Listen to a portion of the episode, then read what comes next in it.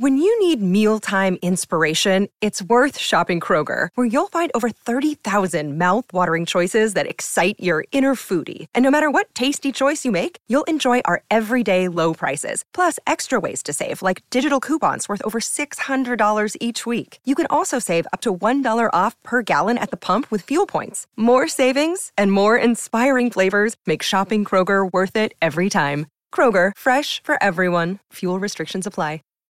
As humans, we're naturally driven by the search for better. But when it comes to hiring, the best way to search for a candidate isn't to search at all. Don't search, match with Indeed. When I was looking to hire someone, it was so slow and overwhelming. I wish I had used Indeed. If you need to hire, you need Indeed. Indeed is your matching and hiring platform with over 350 million global monthly visitors, according to Indeed data, and a matching engine that helps you find quality candidates fast. Ditch the busy work. Use Indeed for scheduling, screening, and messaging so you can connect with candidates faster. And Indeed doesn't just help you hire faster. 93% of employers agree Indeed delivers the highest quality matches compared to other job sites, according to a recent Indeed survey. And listeners of this show will get a $75 sponsored job credit to get your jobs more visibility at Indeed.com slash podcast. That's Indeed.com slash podcast. Terms and conditions apply.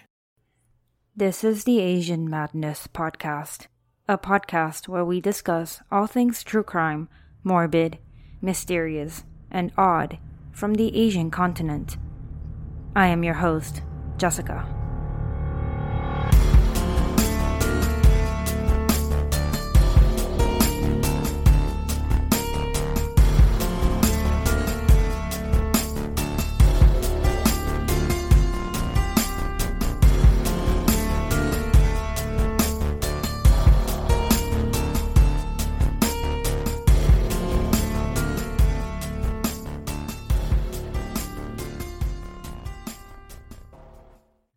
So, before I start today's episode, I'm going to play a promo for a podcast you might find more or less similar to mine.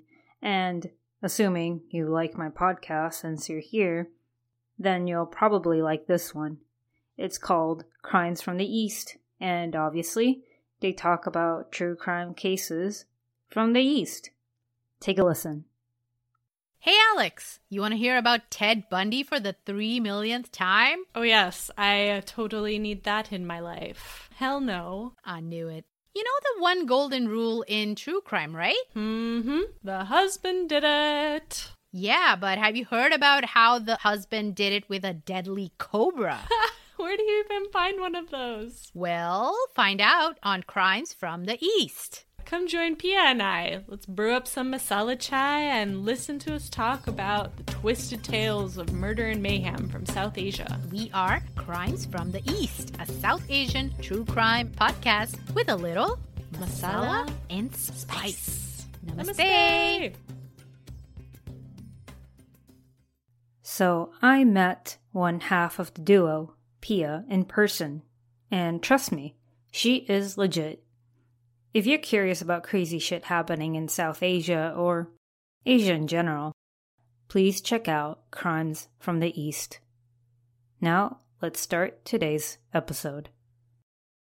Welcome to another Asian Madness podcast episode.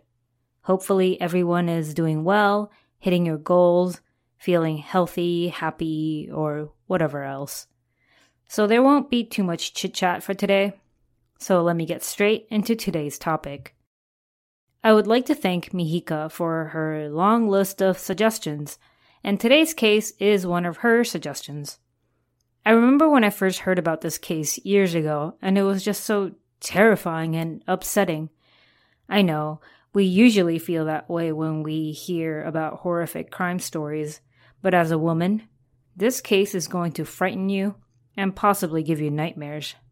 So tell me, are there things that come to mind when you think of the words women and danger? What kind of difficulties and obstacles do women tend to face more than men? Let's start with something less serious unsolicited dick pics, unsolicited advances, pressure to be agreeable on dates. I know this is not something only women experience, But in the event that this does happen, women are more likely to be in danger than men. Then, if we talk about more serious situations, there's sexual assault and rape. Walking alone at night is considered dangerous sometimes. Jogging alone in the morning can also be dangerous. Basically, being alone can be dangerous, which is a terrible way to live. Are you safer when you're with friends, though? With groups of people in public? Sure feels that way, right? But sometimes it's a false sense of security. This is the extremely violent and upsetting case of a young woman who was violently assaulted. Her name is Jyoti Singh, and this case is also known as the Nirbhaya rape case, or the Delhi gang rape and murder. Just a heads up, some parts will be very difficult to listen to, as in, kinda graphic. So if it's not for you, totally understandable. Let's begin. Her name is Jyoti Singh. She was born in the year 1989. Some sources say she was born in Delhi, some say in Ballia, which is a district in the state of Uttar Pradesh in India. It is the most populous state in India and size wise, the fourth largest state in India.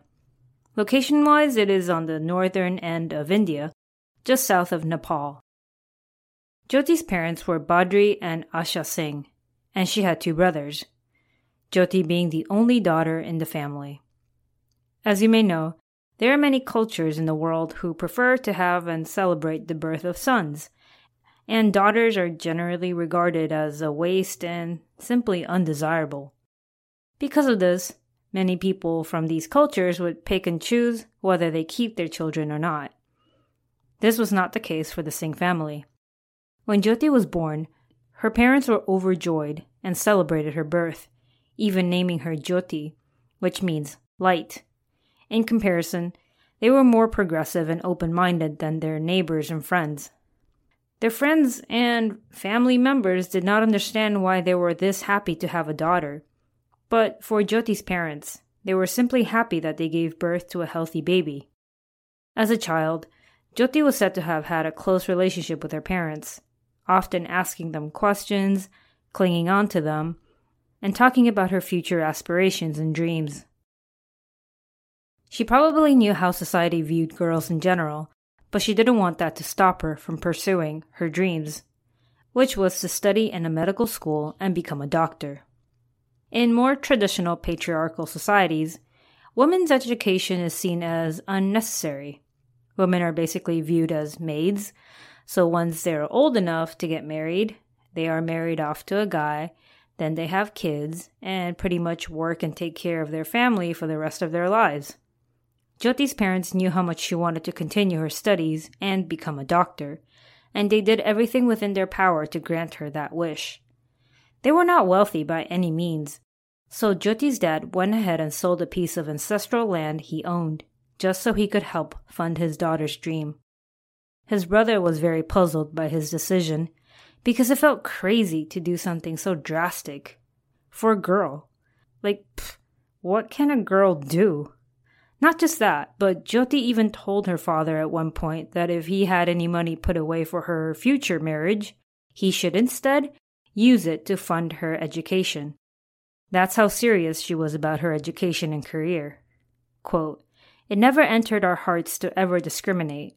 How could I be happy if my son is happy and my daughter isn't? And it was hard to refuse a little girl who loved going to school. Unquote.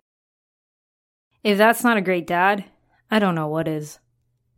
In many cultures, it's not uncommon for parents to view their children as a future investment or an insurance policy.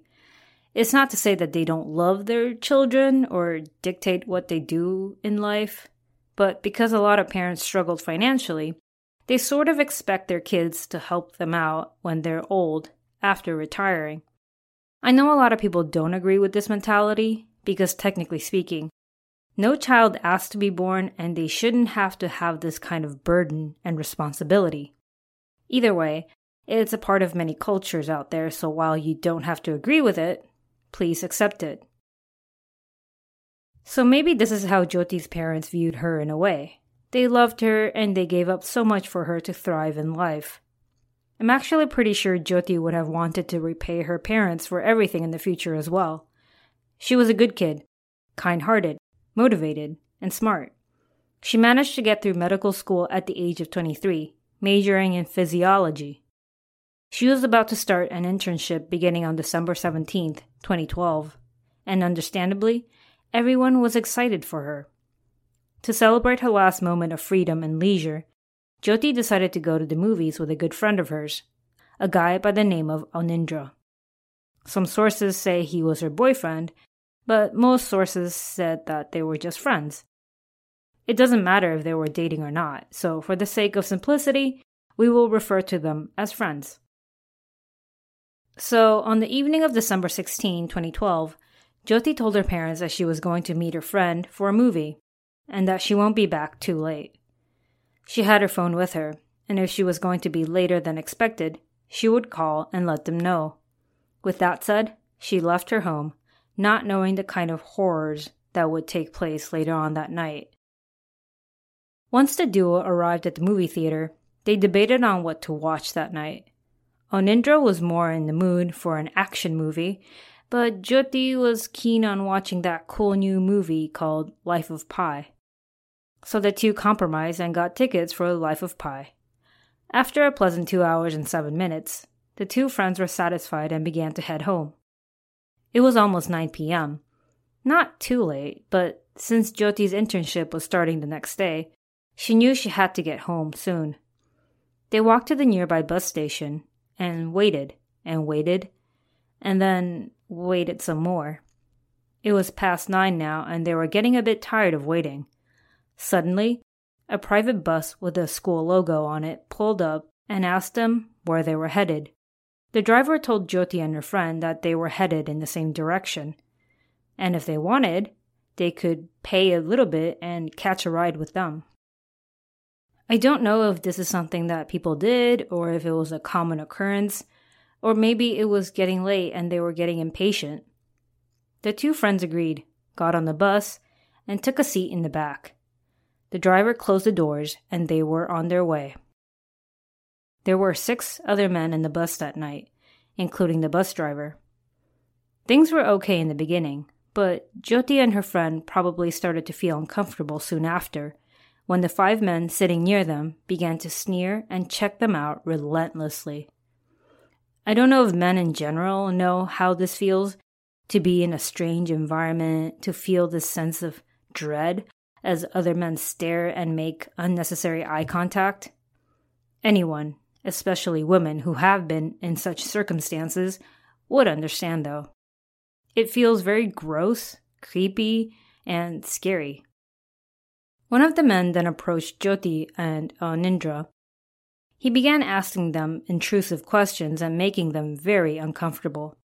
He asked if they were a couple and why they were out so late all in a very disapproving tone. Already you can tell what this guy thinks of women, as it was only past 9 p.m., and somehow he's got a problem with a young woman being out with a man who isn't her husband or her relative. Anindra wasn't in the mood to take any of this, and maybe he was scared. So he responded with, None of your business. This comment pissed the men off immediately. One guy slapped Anindra, and the rest of the guys began to attack the two friends. One of the men picked up a metal rod and began beating Anindra viciously, and the other men dragged Jyoti to the back of the bus. Just as you would expect, they began to tear at her clothes and they took turns raping her. The bus driver was, of course, aware of what was going on, and instead of stopping, he continued to drive randomly on the highway. This was a private bus, so obviously it had no set route. So it didn't matter where they went, as long as they were on the move. Anindra was brutally beaten and stripped of his clothes and belongings, and Jyoti was in pain and fighting back as hard as she could, but she was unable to fight off five men. Rape is never good. It's always vicious. But the details surrounding this incident has got to be one of the worst incidents you will ever hear about. As the men raped Jyoti, they made sure to punch her, hold her down, and even bite her all over, as if to assert dominance or control. One of the men even allegedly used a metal rod to sodomize Jyoti, although in other accounts it was said to be a screwdriver. Basically, he jammed the screwdriver in her, and when he tried to take it out of her, part of her intestine came out as well. Yes, brutal, horrendous, just unimaginable. The bus was a bloody mess. The two innocent victims were badly injured, but none of the six men gave a shit. They continued to mess with Jyoti and Anindra, and once they were done, they decided to get rid of them. They weren't sure if Jyoti and Anindra were still alive or not, but not like they cared. The men tried opening a rear door, but it wouldn't budge. Then they dragged the two to the front of the bus, opened the front door, and tossed them out of the moving bus. They were discarded by the side of the road, on a busy street, as if they weren't human, as if they weren't someone's child, like they were pieces of trash. Let's take a quick break and talk about our feelings. Are you okay? I know this is a lot, and I apologize for being so detailed about the rape.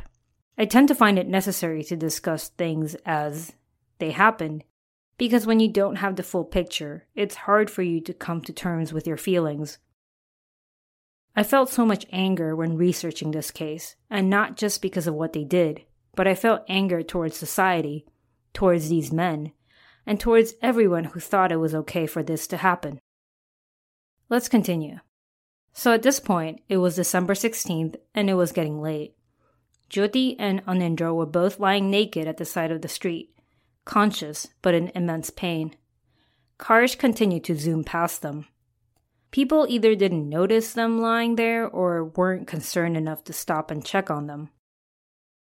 Soon after, a patrolman happened to pass by and he heard voices coming from the side of the street, calling for help. He immediately went over to check and was horrified at what he saw. There was a lot of blood, and he knew things weren't good. He quickly went to a hotel across the street from them and asked to borrow some bed sheets, which he later used to wrap the two victims with. He then called the police and emergency services. More and more people began to gather around, but no one seemed to be willing or able to help. I don't exactly blame them, because at this point, what could they do? Unless they were in the medical field, they couldn't really offer the two victims any help. At the same time, though, it's quite disrespectful to just stand there and watch, as they were in an extremely vulnerable situation. An ambulance arrived soon after, and both Jyoti and Anindra were taken to the Safdarjung hospital. Anindra suffered a lot of injuries, but his condition was relatively stable, as in he would eventually be able to make a full recovery. Jyoti, on the other hand, was not so lucky. Remember, she basically had her intestines pulled out of her, and the patrolman that called it in even stated that the scene resembled that of a, quote, cow after giving birth to a calf. Unquote. That's how awful it looked. Despite the horrible injuries Jyoti was suffering from, she was still conscious and was able to calmly tell the police and the doctors what had happened to her. It's amazing how resilient the human body can be. Jyoti's parents soon received a call no parent ever wants to receive. Her parents, of course, dropped everything and rushed to the hospital immediately, and I can only imagine how devastated they were once they learned of the details of the incident. Doctors who took care of Jyoti were shocked at the injuries she sustained, and one even stated that in all their 20 years of practice, they have never seen anything like this.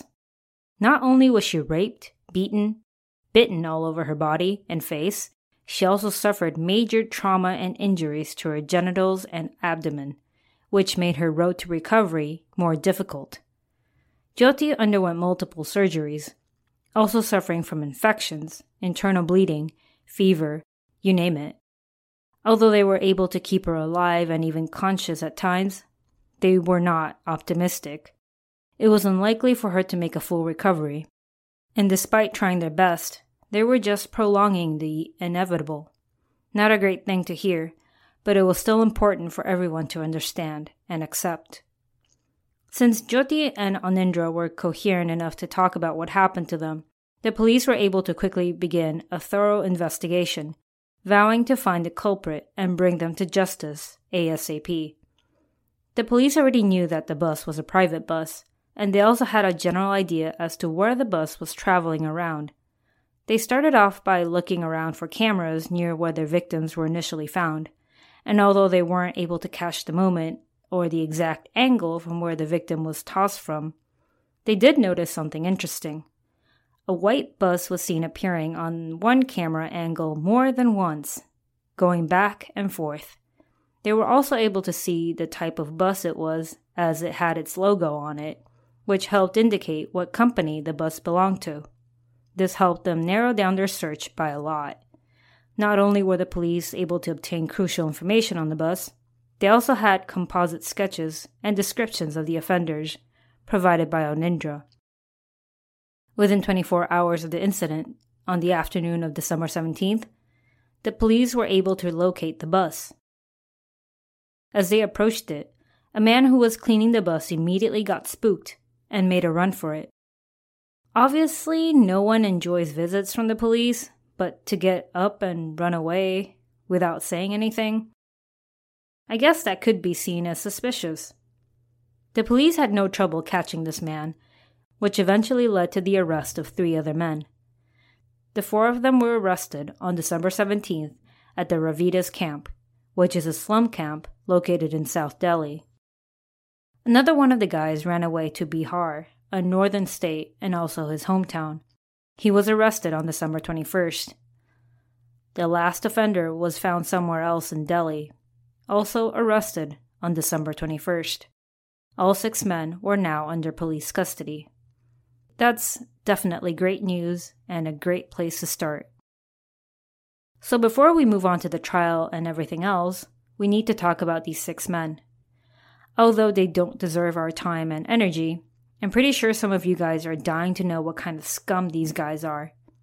So let's start with the guy the police believe to be the main suspect. Ram Singh, age 30, was the first one to be arrested as he was the one in charge of the bus. It was also believed that he was the one driving the bus that night, although this was disputed amongst the other culprits, as you will see later on.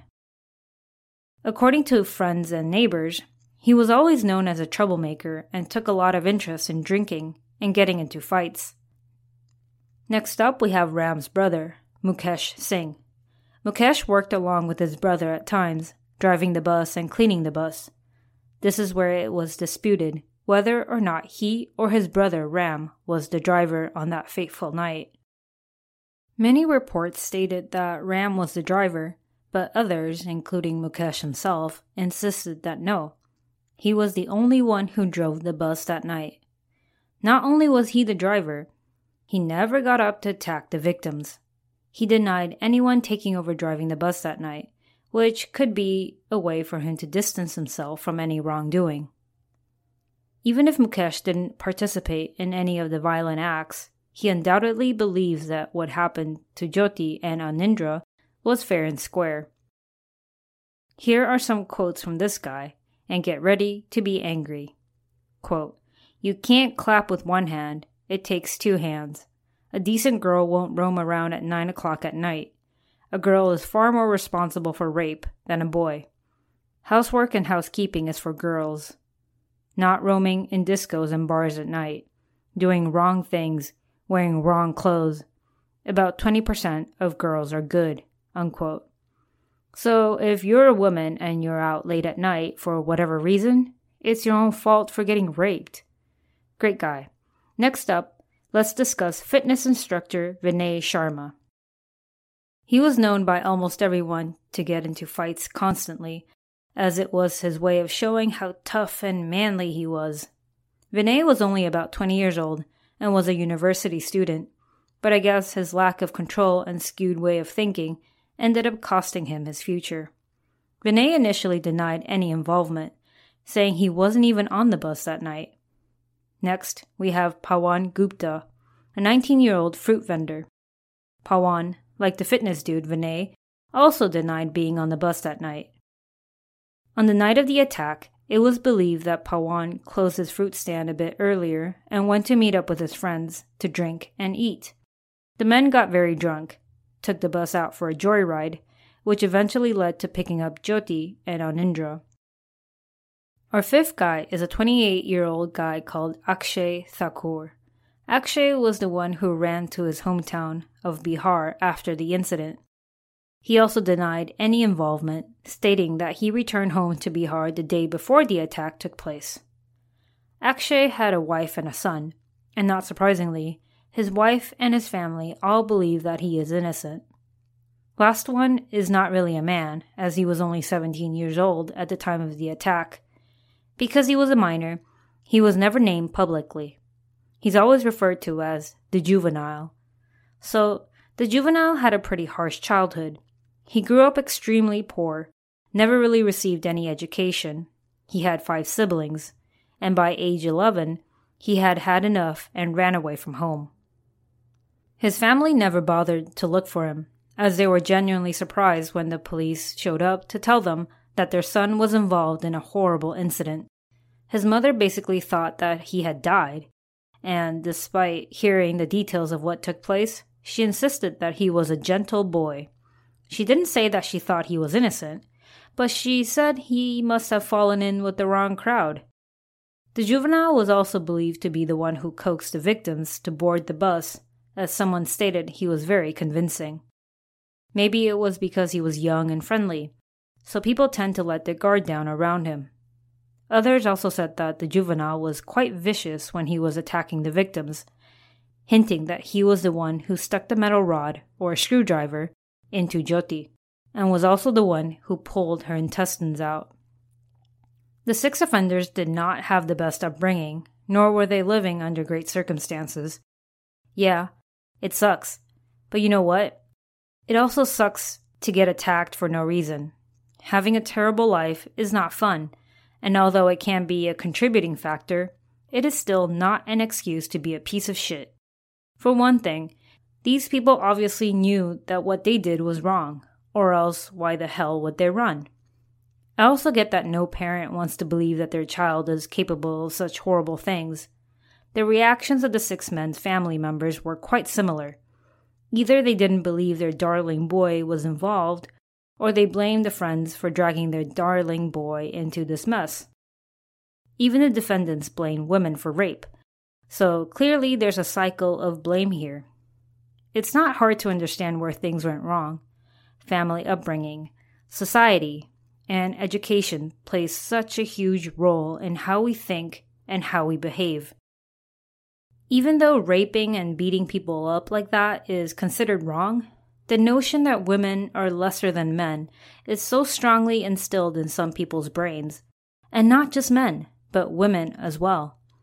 Lots of men still subscribe to the whole Men are stronger and should protect. Women are weaker and belong in the kitchen bullshit. Some women are brought up believing that this is their life, their mission, their true purpose.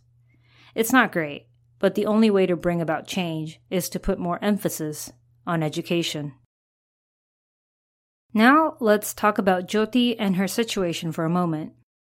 She was brutally attacked and raped on December 16, 2012. She was admitted to the hospital soon after she was discovered, lying by the side of the road.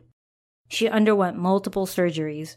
She developed sepsis, had high fevers, but overall she was still able to talk and communicate. Despite all this, doctors were not optimistic. Around the end of December, the doctors decided that in order to do everything possible to save her, she will need medical attention in a better hospital. She was then transported to the Mount Elizabeth Hospital in Singapore, a hospital very famous for its trauma section and organ donation. While on the way to the hospital, her situation suddenly worsened. Despite all the effort, Jyoti was unable to pull through. At this point, she was suffering from brain damage, pneumonia, and abdominal infections. She passed away on December 29. Her body was then immediately flown back to her family in Delhi, and on December 30th, she was cremated. Before passing away, she told her mother that she was sorry for all the trouble and I can only imagine how her parents must have felt hearing her say all of this. Would she have pulled through if she was transported over a little sooner? Hard to say. This is obviously not an India problem, but a problem that we see all over the world, where some men think it's somehow okay to treat women this way. Just because you don't hear about it from some places doesn't mean it's not happening. Just because some men find it okay to do such things to women doesn't mean most people are okay with it. And this is demonstrated on the day after the heinous incident. Thousands of people took to the streets, unhappy, saddened, and angry over at what happened to Jyoti. It wasn't just one day, but multiple days. Protests took place at India Gate and Raisina Hill, and all over parts of India. Young women were sick and tired of feeling unsafe. Men who did not believe in such BS also supported their fellow women on the streets. There were silent marches, there were riots, and there were candlelight vigils, not just for Jyoti, but also for the future of all women in India.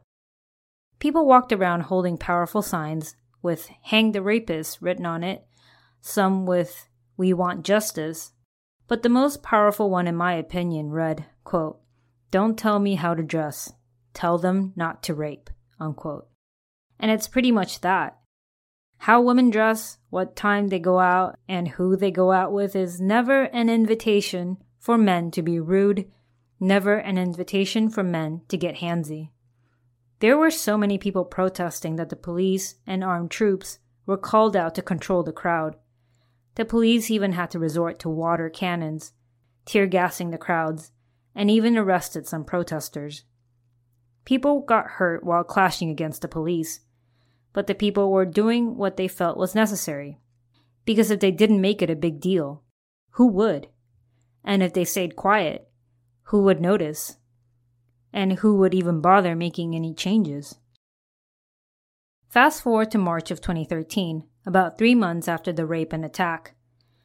The man who was deemed as the main perpetrator, Ram Singh, was found dead in his cell.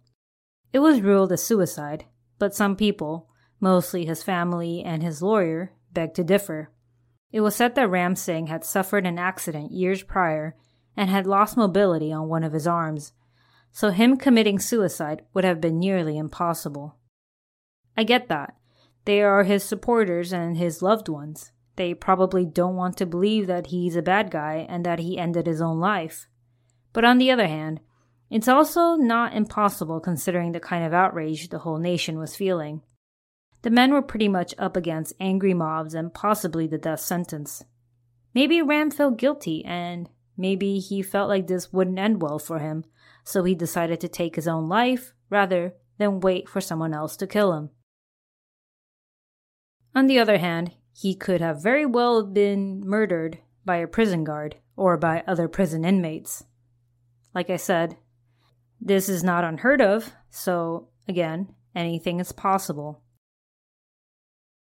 I'm aware that this sounds bad, but I highly doubt many people were upset over him dying. If they were upset, they're probably upset that he took the easy way out instead of facing the court and his crimes. A few months later, on August 31st of 2013, the only minor of the group, the so-called juvenile, was sentenced to 3 years in reform facility. I know, it's a super light sentence, but because he was a minor at the time, he couldn't be tried as an adult, regardless of how terrible the crime was. Of course, People were angry and demanded that he should be tried along with the others. Jyoti's parents also shared their thoughts on this matter. Quote, if the law thinks it is right to marry a girl at the age of 12 or 13, then a 15 or 16 year old boy who rapes or harms a girl should also face his punishment. Unquote. What do you think about this situation? Is it fair? Is it enough?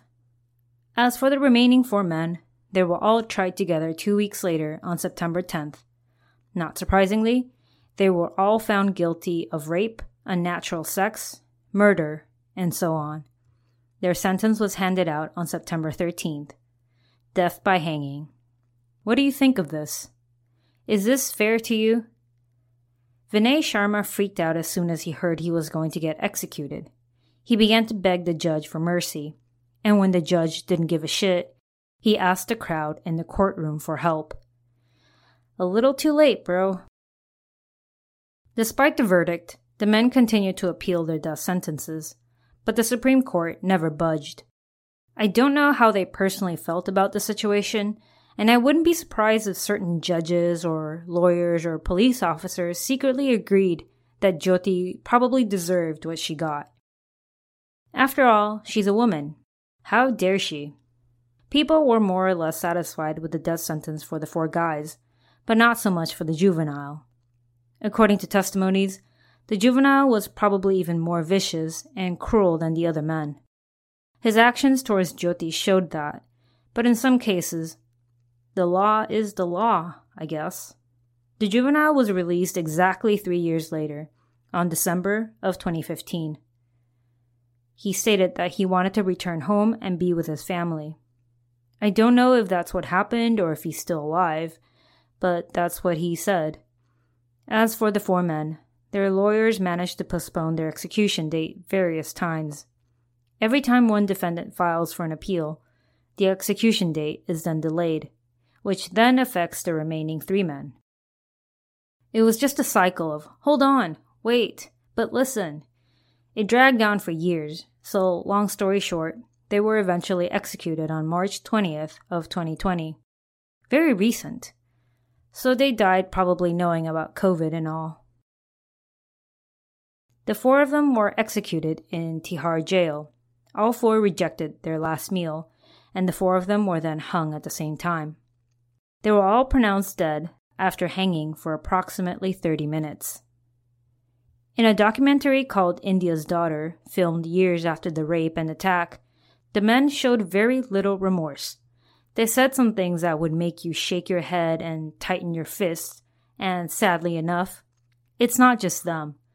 The convicted men, of course, had the right to lawyers, and I'm telling you, these lawyers are something else. One guy called Manohar Lal Sharma looks like he walked straight out of a 50s action comedy, and obviously, he's the villain. Allow me to highlight some of their statements so we can be angry together. When talking about Jyoti being outside so late with a male friend, she, quote, left her morality and reputation as a doctor, as well as a girl's morality, also in the house. Unquote.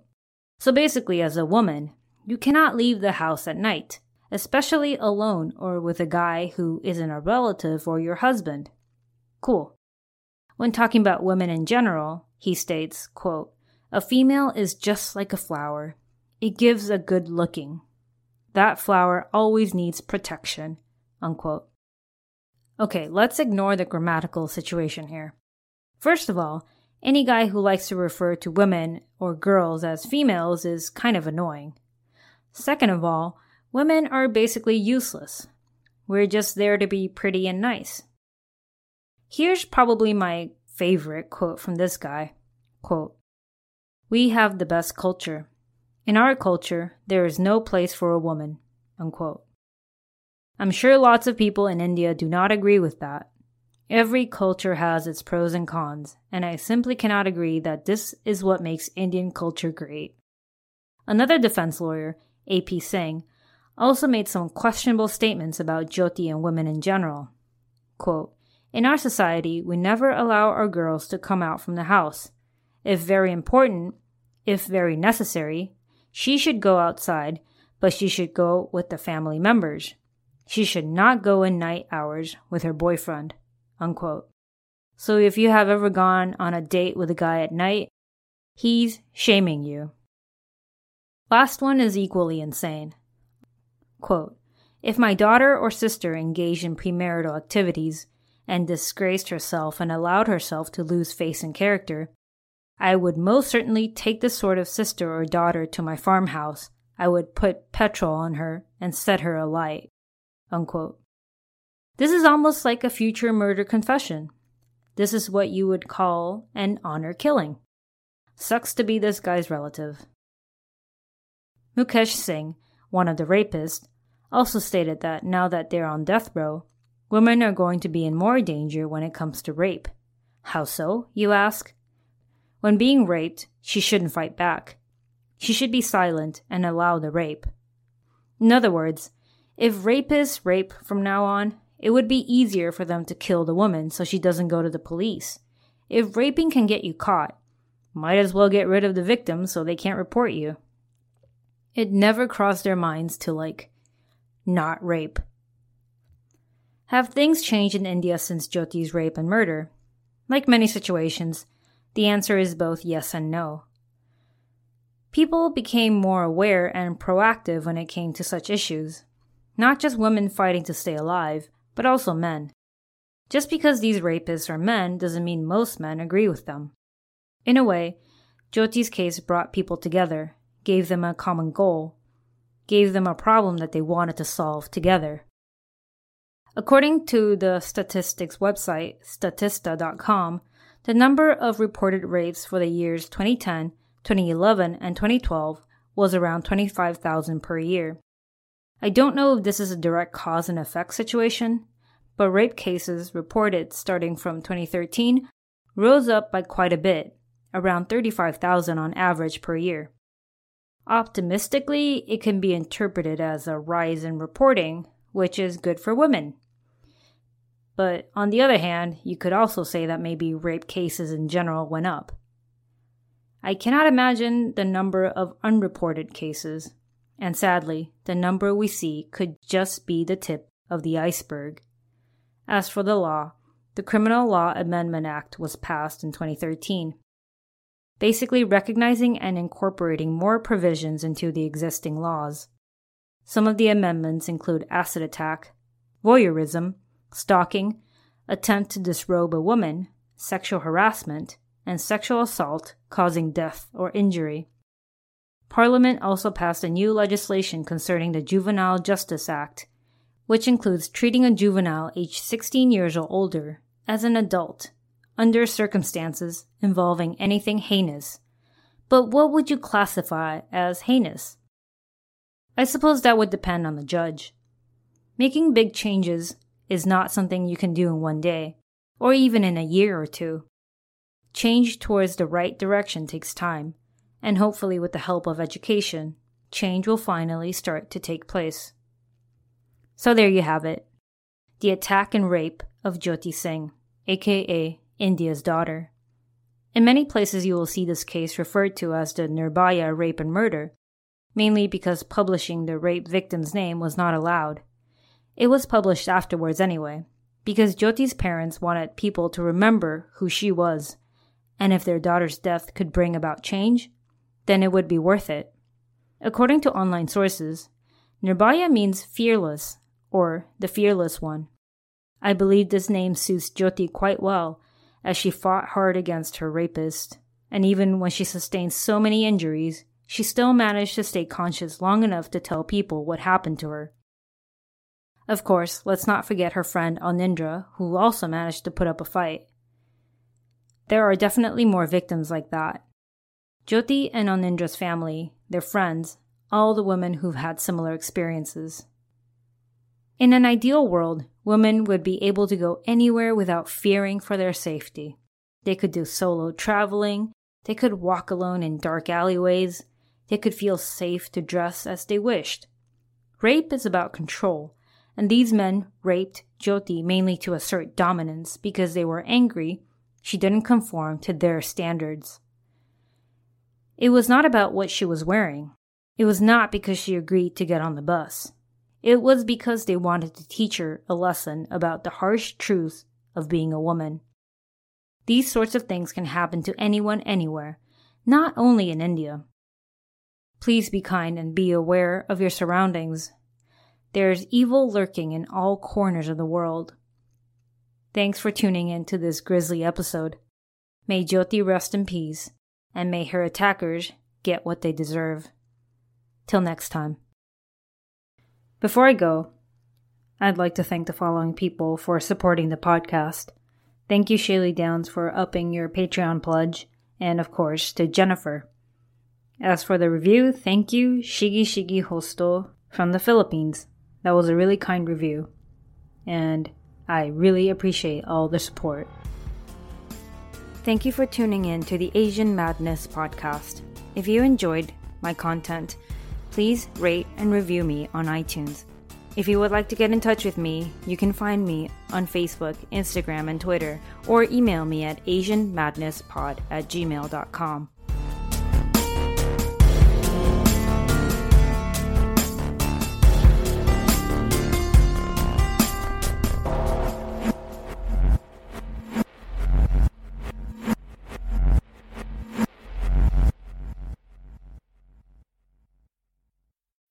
When you need mealtime inspiration, it's worth shopping Kroger, where you'll find over 30,000 mouthwatering choices that excite your inner foodie. And no matter what tasty choice you make, you'll enjoy our everyday low prices, plus extra ways to save, like digital coupons worth over $600 each week. You can also save up to $1 off per gallon at the pump with fuel points. More savings and more inspiring flavors make shopping Kroger worth it every time. Kroger, fresh for everyone. Fuel restrictions apply.